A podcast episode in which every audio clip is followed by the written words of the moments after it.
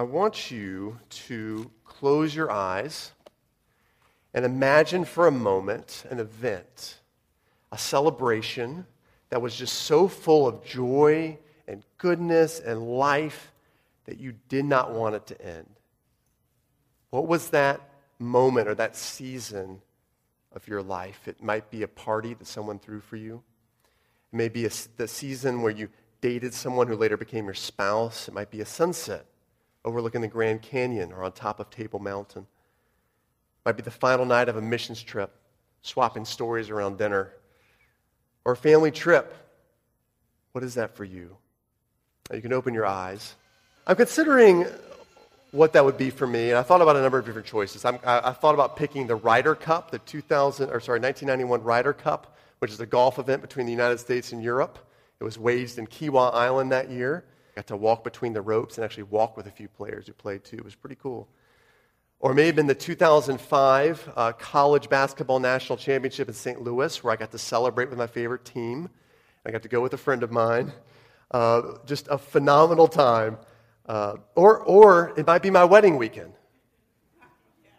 And by the way, these are in no particular order, all right? So let me just, let me just make that clear.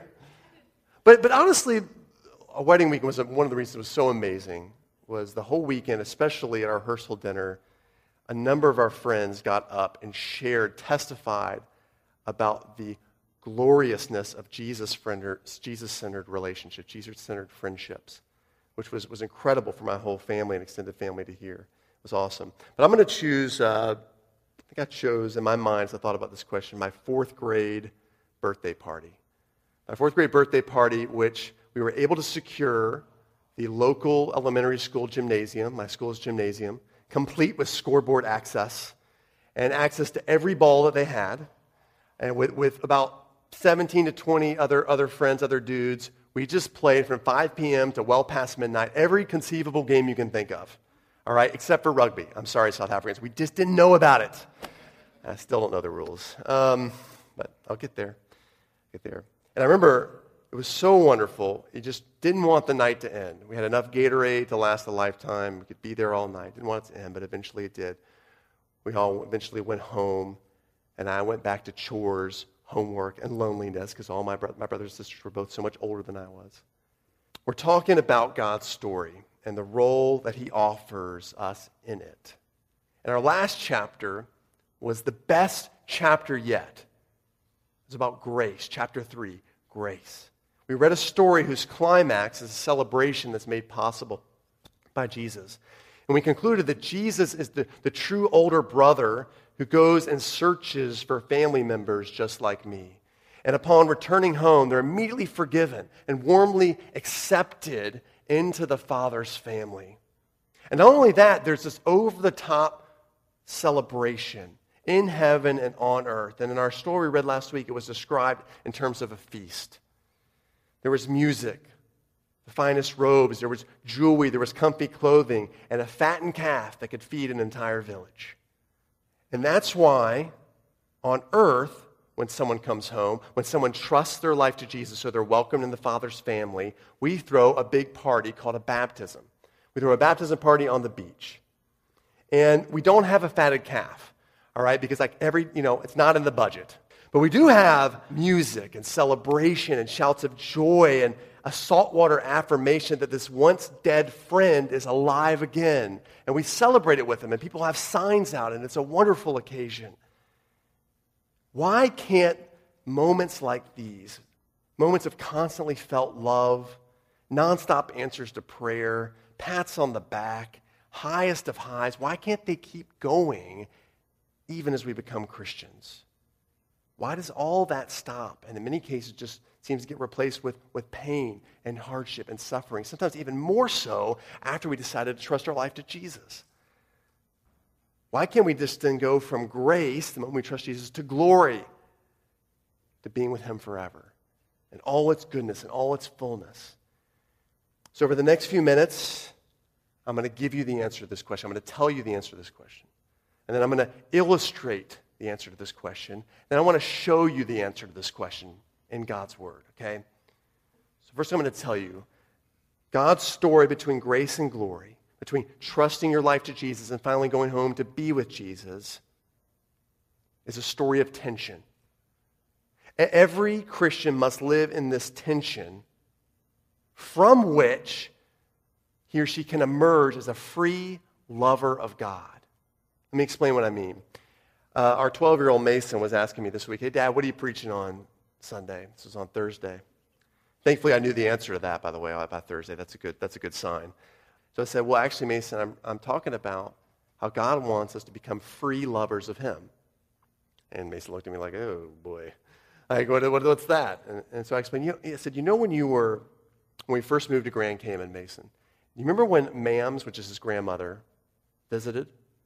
And there was this moment when you guys were in the den in the sitting room, and she was asking you, like, what makes you happy about your dad? What makes you happy? It's like she was checking up on me. I don't know why.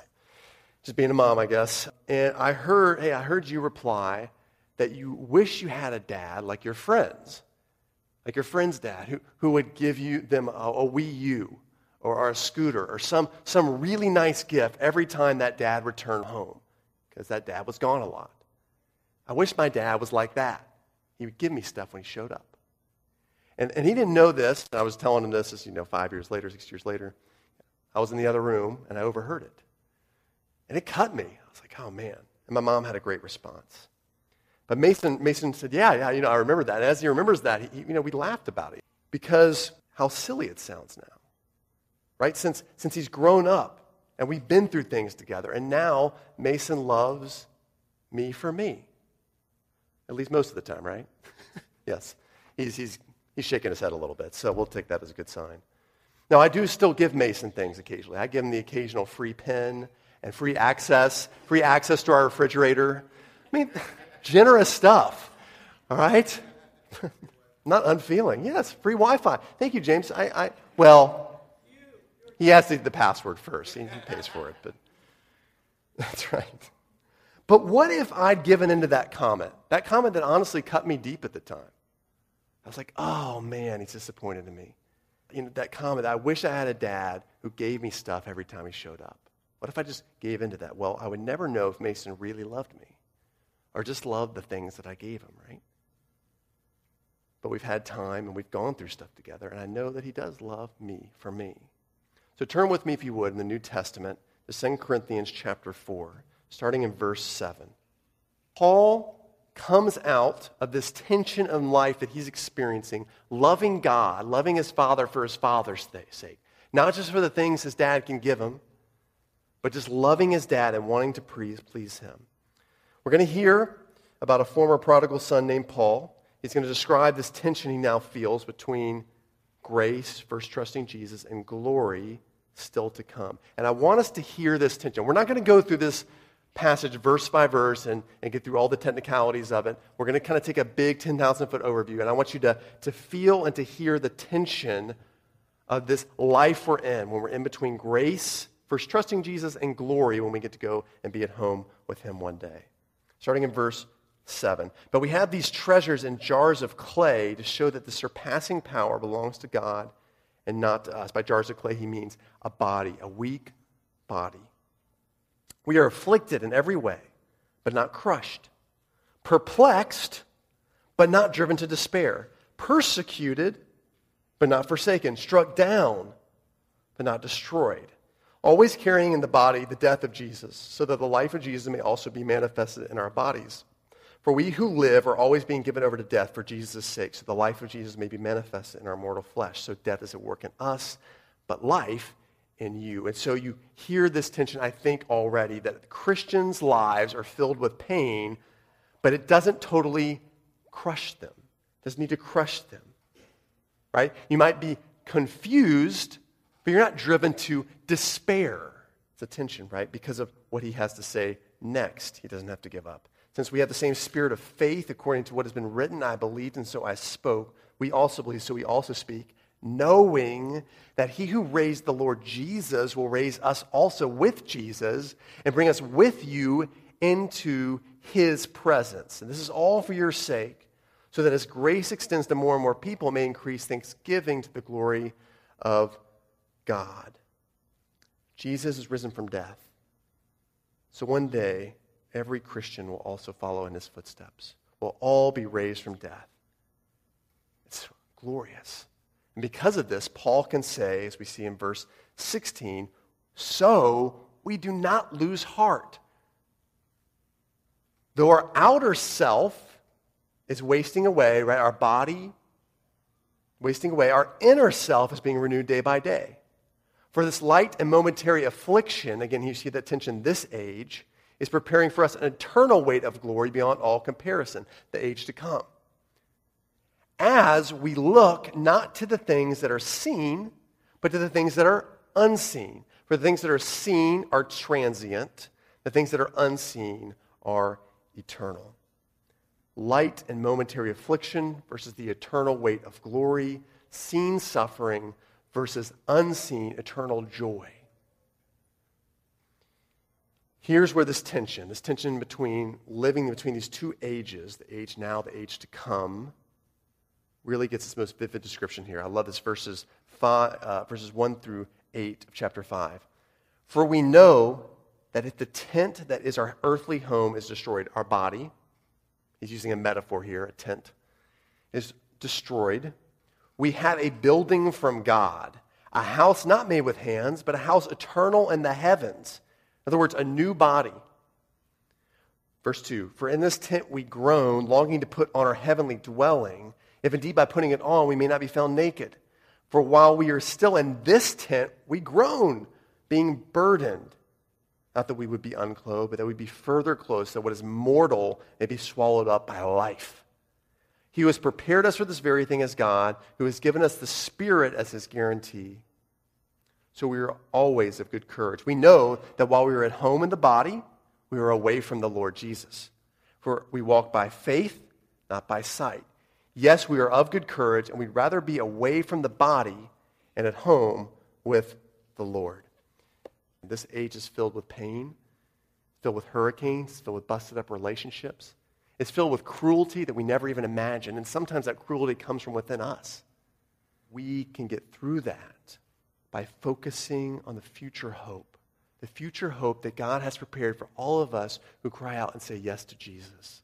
This future hope allows us to do something actually pretty remarkable. Look at this in verses 9 and 10.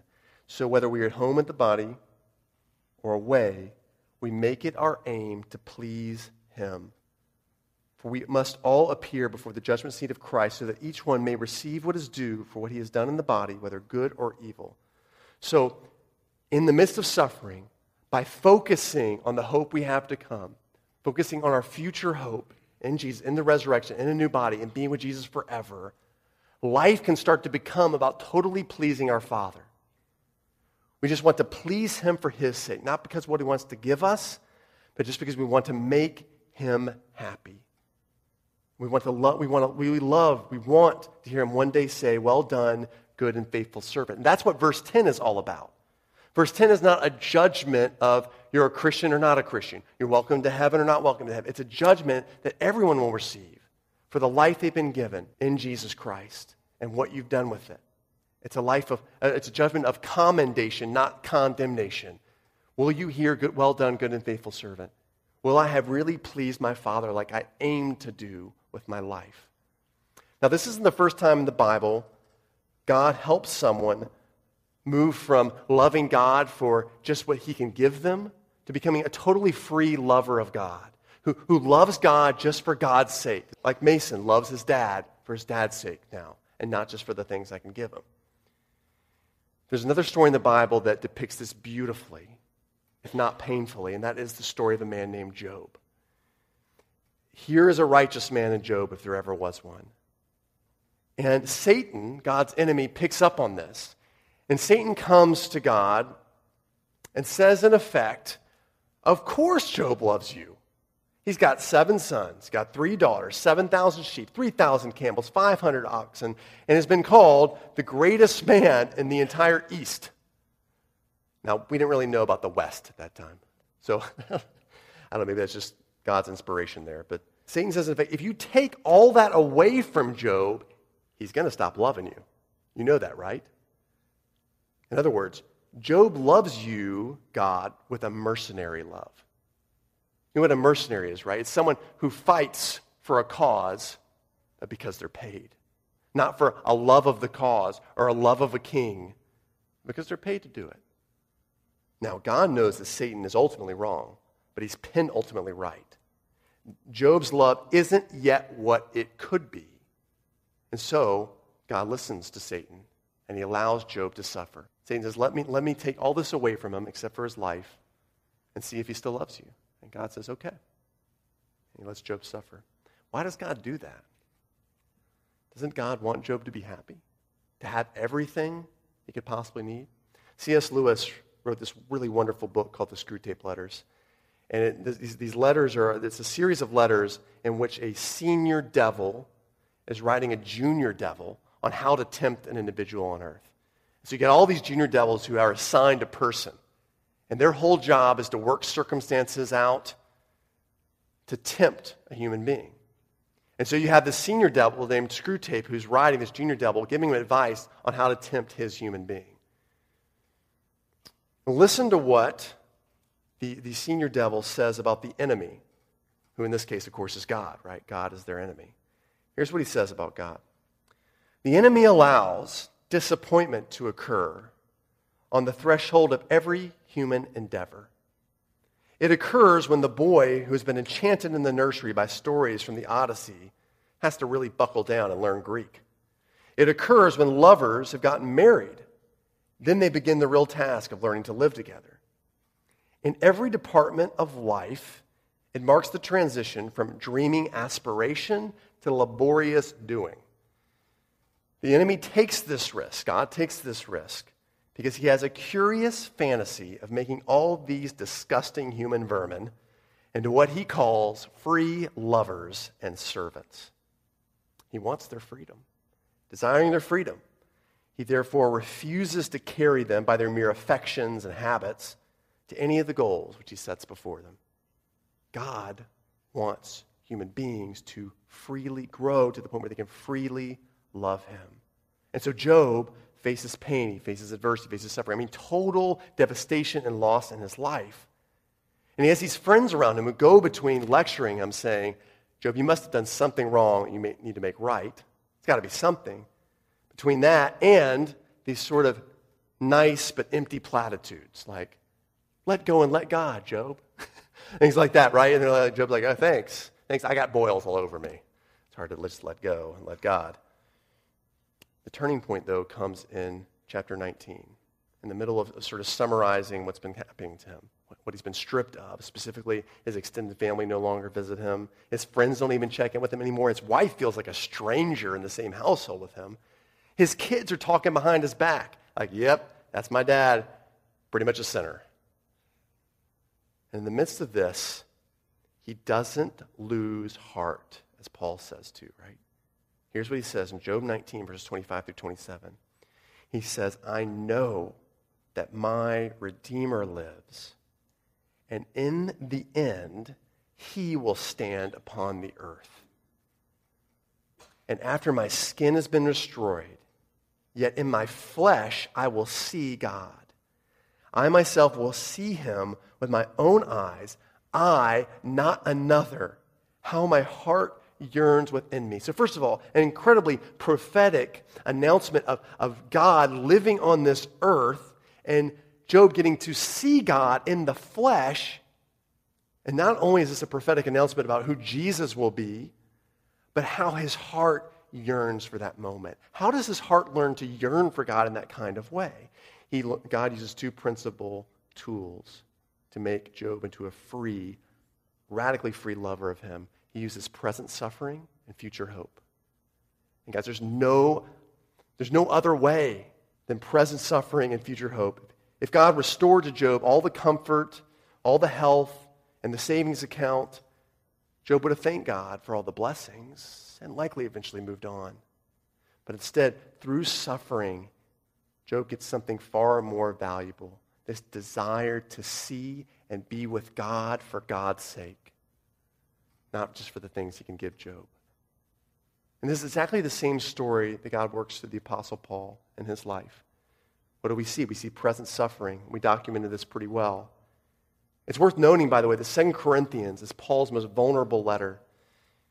He talks very freely in this letter, above all other letters, about the pain and adversity he experiences.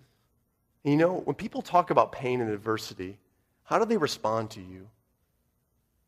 When you talk about it with that rare person, how do they respond?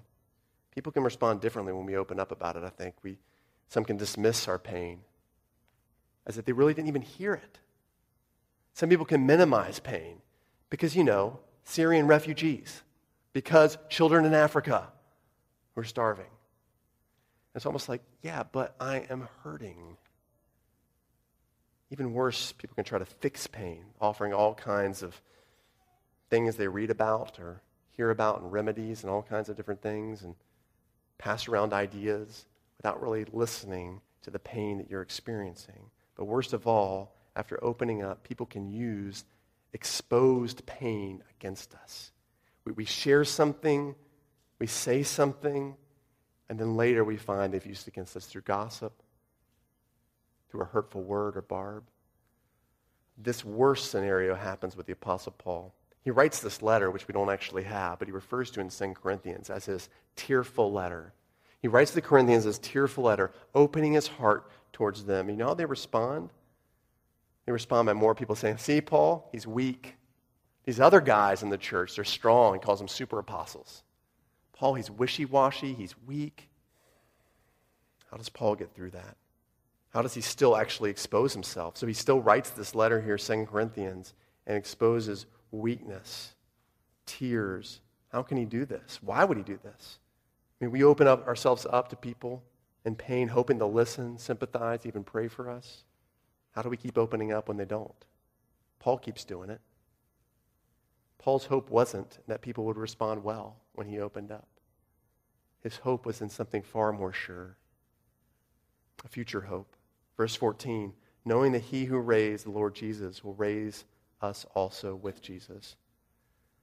Verses 17 and 18 For this light and momentary affliction is preparing for us an eternal weight of glory beyond all comparison.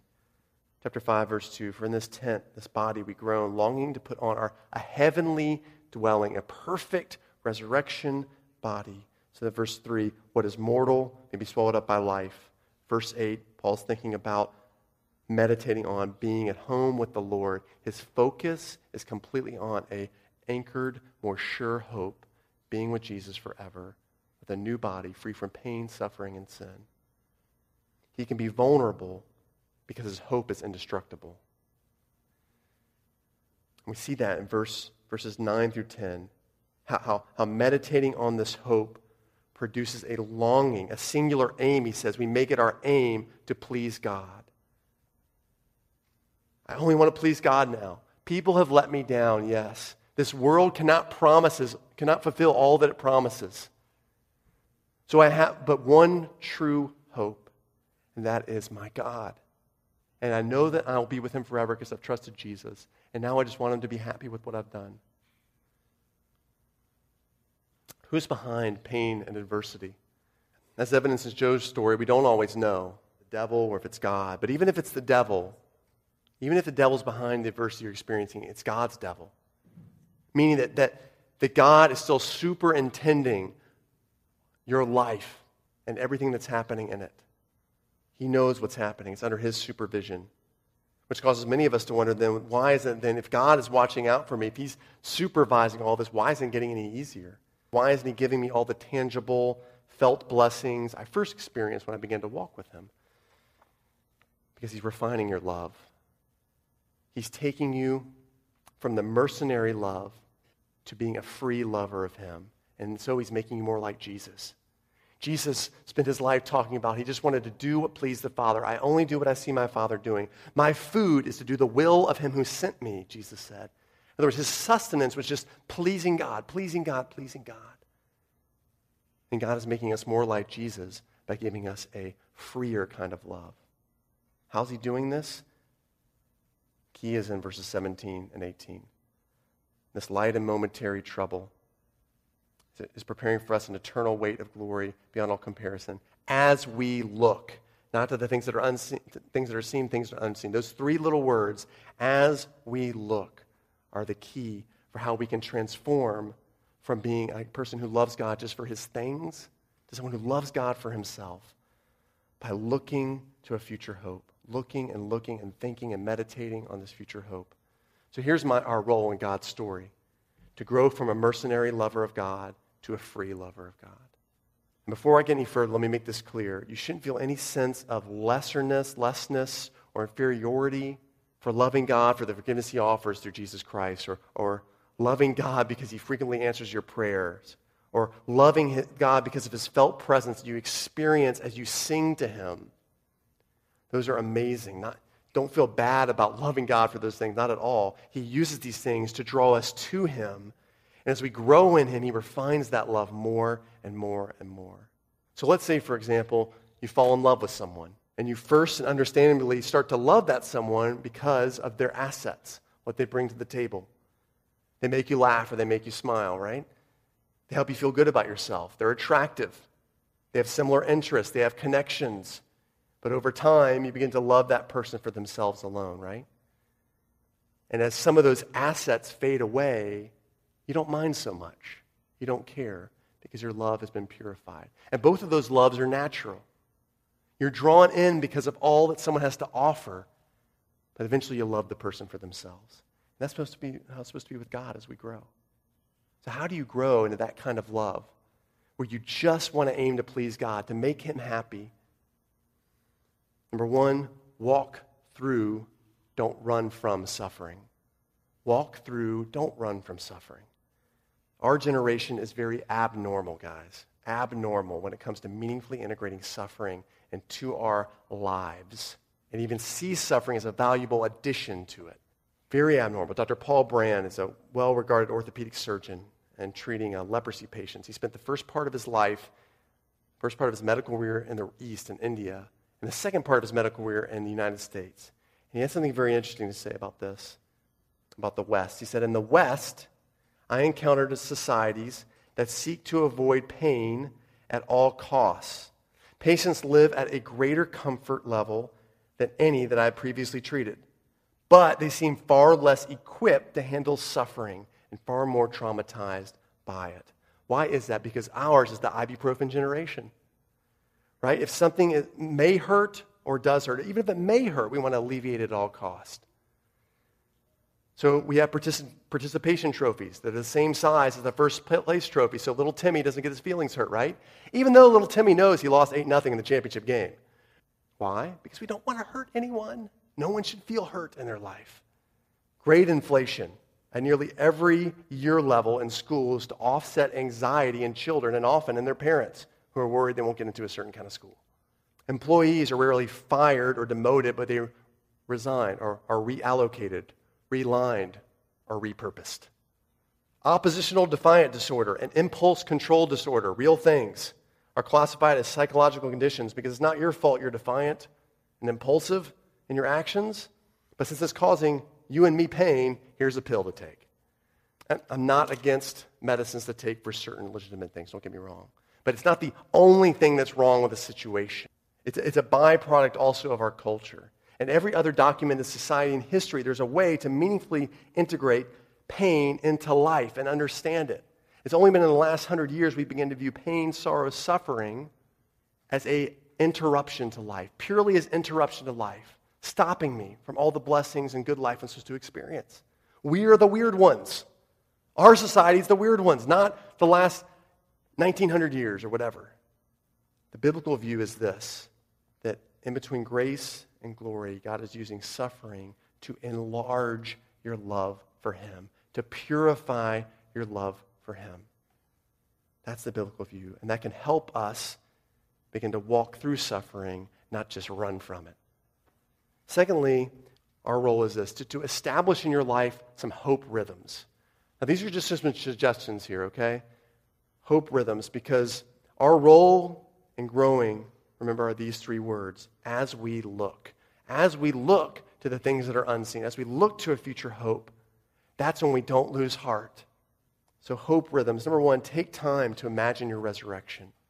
It is good to just take time every day to imagine what it's going to be like to be in the presence of Jesus finally, pain free, free of suffering, free of sin, free of rejection, free of weariness, free of injury, finally, resurrected with others. Others, Christians who have previously helped us and some who've hurt us, are now perfect, free from sin in the presence of Jesus Christ.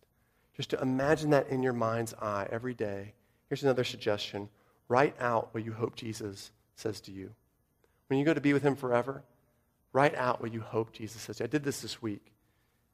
Because remember again, verse 10 is not a judgment of condemnation, but of commendation. Well done or not. What do you hope by pleasing God he's going to say to you one day? Here's what I wrote down this week. It took me a few days and I revisited it. Ryan, well done in caring for Katie when she was in pain, and shepherding your boys when they experienced hardship, caring for my flock even as many people came and went, teaching the good news faithfully, and being a good friend to a chosen few.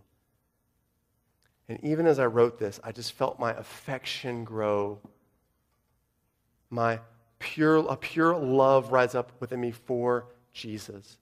That one day I may get to hear this from my Savior, and, I, and it made me want to please Him, want to live my life to hear those kinds of words from my Savior.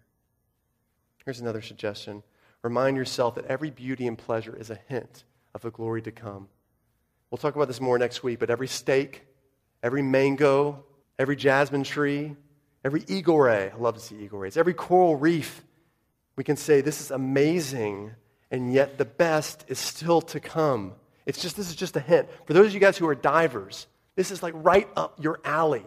Being down there and seeing this beauty everywhere, and no one can really talk to you, and you're just, it's just color. And you realize in those moments, this is just a hint of what I'm going to see one day when I'm with my Savior. Here's the third thing that can be part of your role enter into a change recognition community. You've heard of facial recognition, where something recognizes your face and recognizes a face, uh, a change in your face.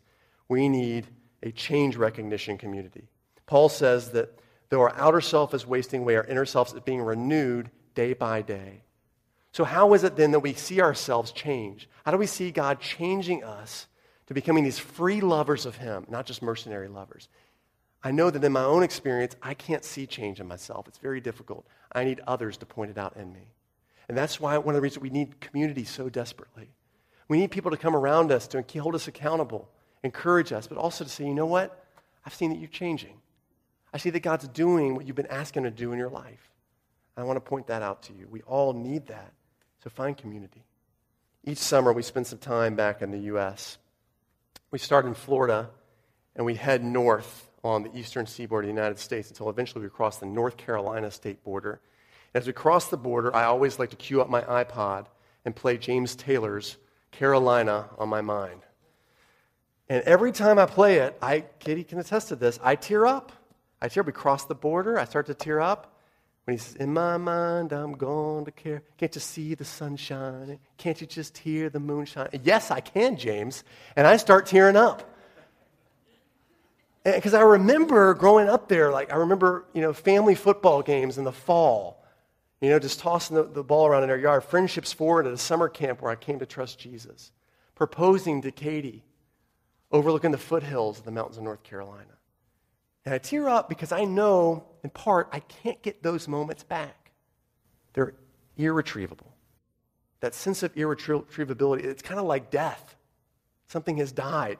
And the older we get, the more we realize that certain losses are irretrievable. You cannot get them back, which sucks the joy right out of our lives a lot of times. But here's where the resurrection of Jesus offers something very unique. Other religions can promise a kind of spiritual future or bliss. But they can only offer consolation for what you've lost. The resurrection of Jesus is restoration for what you've lost. You don't just get your body back, you get the body you always wanted, and that's what you get back. You, you don't just get your life back, you get the life you've always wanted that you never had. Jesus Christ is the proof that you're going to miss nothing. It's all coming in your future. It's going to be unimaginably glorious. There's no religion, no philosophy, no human being can offer a kind of future where everything is restored to you hundredfold. And as Christians, our hope is an historical fact of Jesus' resurrection, attested by hundreds of witnesses, and for which most of Jesus' closest friends were willing to die. That's our future. Let's pray. Jesus, sometimes I just got to confess to you, I just wish you would take me from grace to glory. I want to go from knowing you just now to being with you forever. And yet I'm still in this world. And, and while we're in this world and in this age, all of us here are going to experience hardship and pain and difficulty. For some people, it might be that their marriage is breaking apart this morning. I want to lift those people up to you. For some people, it may be that their job is failing. It may be a, a secret sin that is causing addiction in someone's life here today, which they just can't break free from. It may be the way they're treated by someone who's dear to them. It may just be loneliness or whatever it is. We, we know that we live in this age. We live in this tension where we know something better is to come. So help us think on what is better in the midst of our suffering. Help us think on what is glorious. And by doing so, we might become these free lovers of God, that, that we recognize that you're, you're doing something in this, this suffering. That as we meditate on this future hope we have in a glorious new body and, and, and being forever with you, Jesus, or being transformed, renewed day by day, becoming more like Jesus, a free lover of God. That we want to please you, Father, not just for the things you can hand us out, the gifts you would give us on our birthdays and otherwise, we want to please you for you because we want to delight in you. Purify our loves even as we suffer. We ask this, Jesus, in your name, please. Amen.